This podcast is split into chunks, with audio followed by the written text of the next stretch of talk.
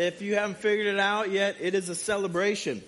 And we got a lot to be excited about with Christmas and not to pull any punches. I'll just tell you right off the bat, I want to try to stir your affections for Jesus uh, uh, this Christmas Eve. And we could admit that we know Christmas is about Jesus, but we want to actually make it about Jesus and celebrate Him today. So, uh, welcome. We're glad that you're here. Getting ready for Christmas Eve. Uh, a little while back, um, we were just talking about in our house, and uh, one of my kids asked me, they said, Dad, what movie are you going to talk about this Christmas Eve?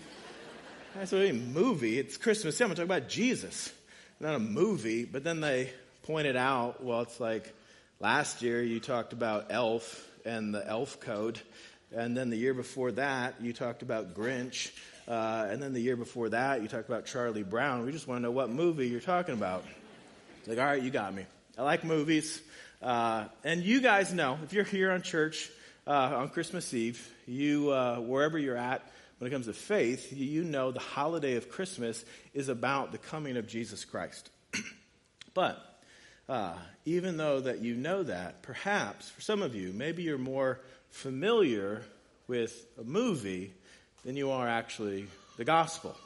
Because if we start talking about some Christmas movies, maybe you can get excited and we can kind of uh, share some quotes back and forth and you can feel qualified for that conversation and even energized by that conversation but if i said hey luke 2.10 let's go there and you're like i don't know if i could quote all that story like, like i'm familiar with it but maybe, maybe not that familiar with it so i'm trying to build some bridges here I'm trying to find some connections of maybe some common ground of a movie, and then let's get to some deeper stuff. So, you want a Christmas movie? Here's your Christmas movie Die Hard.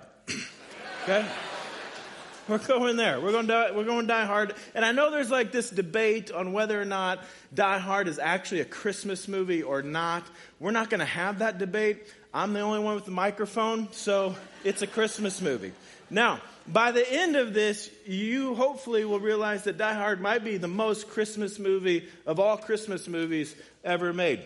Uh, we just need to better understand it. Now, if you ask most people about Die Hard being a Christmas movie, there's probably some understandable rejections that uh, no, it's not a Christmas movie. You have one guy taking out a bunch of bad guys uh, that are holding uh, a bunch of hostages uh, by these terrorists. That's not a Christmas movie. It just happened to take place at a company Christmas party. Doesn't make it a Christmas movie. Um, for a Christmas movie, you might think, well, we need reindeer and we need snow and we need presents or, or at least a manger. Uh, we need those kind of things. And if you think that, maybe it's because you don't really understand Christmas. And if you did understand Christmas, you might see how much of a Christmas movie Die Hard actually is. Now, I want to just be clear. I'm not like promoting Die Hard. You're going to have family conflict if you go home and be like, Pastor Jake said we should watch Die Hard tonight. I didn't say that. Okay. Don't, don't put that on me. I'm not endorsing this movie. I saw the TV version. I was like, okay, I'm going to talk about it. I got to look it up. Uh, I saw why it's rated R. I wouldn't watch it. So if you got that, like, it's okay to have some standards on what you entertain yourself. So I'm not saying go home and watch Die Hard. All right. What I am saying is I think we need a bigger, broader, more violent view of Christmas. And if we did, it might improve our appreciation of Jesus Christ and our celebration of what actually gets accomplished at Christmas. Now, oftentimes, when we think of Christmas as Christians, we can go right to the manger scene. And we get this beautiful picture of Mary and Joseph and baby Jesus lying in a manger. You got shepherds there. You got uh, wise men bringing gifts. And if that's all that we see, maybe we're missing something. Maybe we've domesticated Christmas a little bit, and the real thing is rated R. And we've kind of softened what's actually happening. And we can tend to do that as Christians. I think maybe the, the biggest example of that is uh, churches love to decorate their kids' wing in the story of Noah and his ark. Because there's animals, right? Put a giraffe on the wall. Let's play this like this is cute. It's like a zoo. Kids will love this, right? Never mind, it's a story about God's judgment wiping out uh, most of the people on earth. But hey, it's a giraffe. Let's just go with that. Could it be that when we just kind of boil down Christmas to this sweet little manger scene, we're missing what's really happening at Christmas. And if we're missing what's really happening at Christmas, maybe we're not celebrating it like we should. Now, I, I bet that the first Christmas was a lot more stressful than what we can tend to make it out. A young couple traveling a long ways for a census under Roman oppression without finding a place to stay. But it's also a really magical time. I mean, the star in the sky guiding the way, angels showing up, travelers bringing gifts. There's a lot going on, but I'm telling you, if that's all that we see on Christmas, then I think we're missing a perspective that would deepen, enhance a more intense celebration of Christmas. Let me read you a Christmas passage that tends to not get read at Christmas time. I think it's the die-hard of Christmas passages. This is Revelation chapter 12. Here's, here's what it says A great sign appeared in heaven a woman clothed with the sun, with the moon under her feet, and on her head a crown of 12 stars. She was pregnant and was crying out in birth pains and the agony of giving birth. And another sign appeared in heaven. Behold, a great red dragon with seven heads and ten horns, and on his head seven diadems.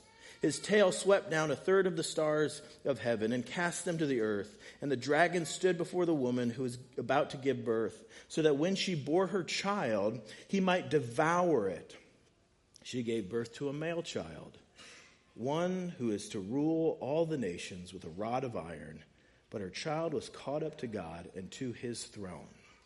And then it goes on to talk about this war in heaven between Michael and his angels against Satan. Not, not our Michael, uh, the archangel Michael. When kids get excited about Michael, what did you know? He's not going to tell you those stories. And you get this peek behind the curtain. Because we can just see the manger scene. But if you can pull back the curtain, what we're being told is there is something so much grander going on. Like, like we look and we see a baby. But behind the curtain, there's a dragon being slain. We can look and we can see a lamb, but behind the curtain, there's a lion. And guys, here, here's what I want you to get there is so much more going on in the Christmas story than just Jesus being born in a manger. The birth of Jesus is a devastating blow to the enemy in the middle of a cosmic spiritual war. Now, I know that can kind of sound weird but I'm telling you, the birth of Jesus was a devastating blow to the enemy in the middle of a cosmic spiritual war. And all of human history has been building to this. That's why Christmas is such a big deal. The beginning of, of history, everything has been kind of culminating at the coming of our Savior, our Messiah. In fact, when you read the Christmas story, what, you remember the section in the beginning of the Gospels that you tend to skip in your Bible reading plan? The genealogies, because you can't pronounce all those names. Why are they in there? It's so important because the author is telling us this birth of Jesus has been building for a long time. And it's connected to a promise. In fact, in Matthew, it goes, it starts with Abraham. Like, you remember the promise, the covenant that God made with Abraham? He's faithful to his promise. You see it in Jesus. Or in Luke, he goes all the way back to Adam. Like from the beginning, everything has been building to Jesus Christ. If you go back to Adam and Eve, remember them in the garden and they got deceived by the serpent? And when that happened and our relationship with God was broken, God made some promises at that time. He, he told Eve that there's going to be a seed. Eve is going to have a descendant someday that's going to fix this problem. And then he said to the serpent, You're going to strike his heel and he's going to strike your head. It's like, that sounds poetic. What does that mean? It's like someday this seed of Eve, you're going to wound, but he's going to absolutely destroy you. And everything has been building to this. It's all about Jesus. So when you get this grander picture of Christmas, you understand, like, oh, wh- why did Jesus come? Here, here's some things that said. This is 1 John 3 8. I just wanted to share the uh, last part of the verse, but when I shared it on the for the slides, I just gave them the whole verse. So you get to hear the first part, and you'll be happy about that. It says, Whoever makes a practice of sinning is of the devil, for the devil's been sinning from the beginning. So I don't know what kind of Christmas parties you got going on. I just wanted you to hear that first part. But this is what it says The reason the Son of God appeared, that's Christmas, was to destroy the works of the devil. Or, or how about this one? This is in Hebrews 2. Since therefore the children share in flesh and blood, he himself, Jesus, likewise partook of the same things, flesh and blood. That's Christmas. Jesus coming, God putting on flesh. That through death he might destroy the one who has the power of death, that is the devil, and deliver all those who through fear of death were subject to lifelong slavery. Guys, that's a die-hard Christmas. You see that? One guy beating the bad guys and setting the hostages free. Merry Christmas. Now you just you get what's happening here. Now some of you are doubting, so let's go back to Revelation 12. I want to read the passages just after where I stopped before, kind of get a, a better idea of this. This is what it says starting verse 7. Now war arose in heaven. Michael and his angels fighting against the dragon, and the dragon and his angels fought back but he was defeated, and there was no longer any place for them in heaven. And the great dragon was thrown down, that ancient serpent who is called the devil and Satan, the deceiver of the whole world. He was thrown down to the earth, and his angels were thrown down with him. And I heard a loud voice in heaven saying, Now the salvation and the power and the kingdom of our God and the authority of his Christ have come. For the accuser of our brothers has been thrown down who accuses them day and night before our God. That would have been a great spot for an amen. Right? No, doesn't count. I had to tell you to prompt that. You see what is happening at Christmas there? The accuser has been dealt with. That one who says, Do you know what she does? Do you know what she said? Do you know what he does? Do you know how guilty they are? Did you know what he was thinking about? Do you know, like, just accuses you. Do you know how guilty they are? That one has been dealt with. Are we starting to kind of feel the, the victory of Christmas, the, the, the depth of meaning of what actually gets accomplished at the coming of Jesus? Let, let me read it again and I'll, I'll put a twist to it to help it maybe it sink in. Now listen to what he's saying. Now war arose in heaven. Michael and his angels fighting against the dragon. And the dragon and his angels fought back but he was defeated, and there was no longer any place for them in heaven. And the great dragon was thrown down. You can cheer. Let's like talk some trash to this, right? The ancient serpent who is called the devil and Satan, the deceiver of the whole world, he was thrown down to earth, and his angels were thrown down with him. And I heard a loud voice in heaven saying, Merry Christmas. Like our enemy was dealt with. And when you get this, like, like there's a Veterans Day-ness to Christmas. Like we understand Veterans Day, like we, we remember people who left home to go and fight and die for our freedom. And when you get that, you understand at Christmas, we have a God who left, like this was Philippians 2, left the comforts of heaven, put on flesh to fight and die for our eternal freedom. And what, that's what we're celebrating. That's why Christmas is such a big deal. Not just a baby in a manger, but what was eternally accomplished at the coming of Jesus Christ. It's a celebration of our freedom. So, so yes, we're going to do the candlelight thing, right? And I'm just going to give you some instructions now. Let it happen, okay? I know there's always a few people in here that think, I could do this more efficiently. And you bring out your own lighter. That's not what we're happening here. There, there's a symbolic happening uh, at the candlelight. And I got I to say it every year. Uh, we're going to get to the balcony, but here's what's going to happen. There's going to be somebody come down this row, and they're going to light right up here. You guys, the rest of the service depends on you two. Okay, you could wreck this whole thing if you don't get this right. they're going to light their candles, and then it's just going to spread back and out. Let it happen because it represents the gospel of Jesus Christ.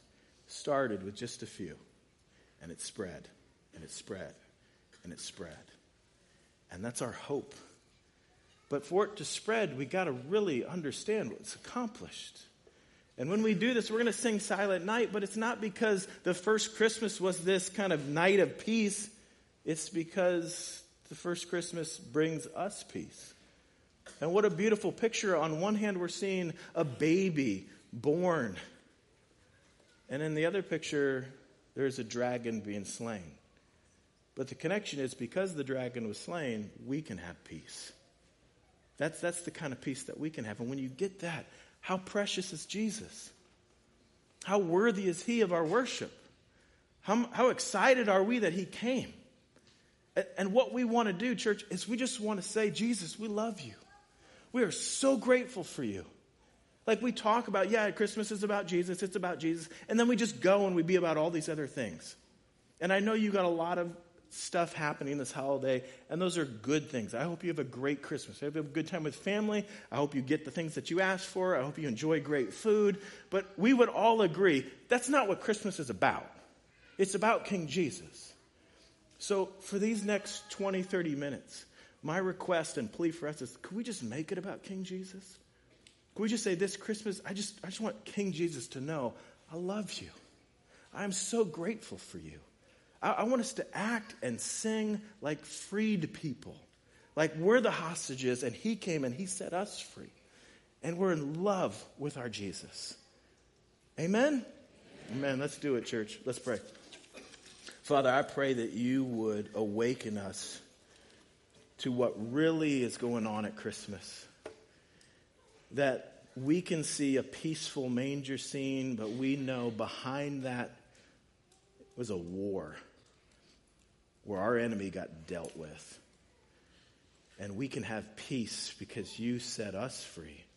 That we are no longer slaves of sin. You beat sin, Satan, and death. And I pray that we would see Jesus, God with us, Emmanuel, as our rescuer. And we would be so excited to be set free that you would be pleased with our praises, that you'd be honored and worshiped by your people. We pray this in your name. Amen.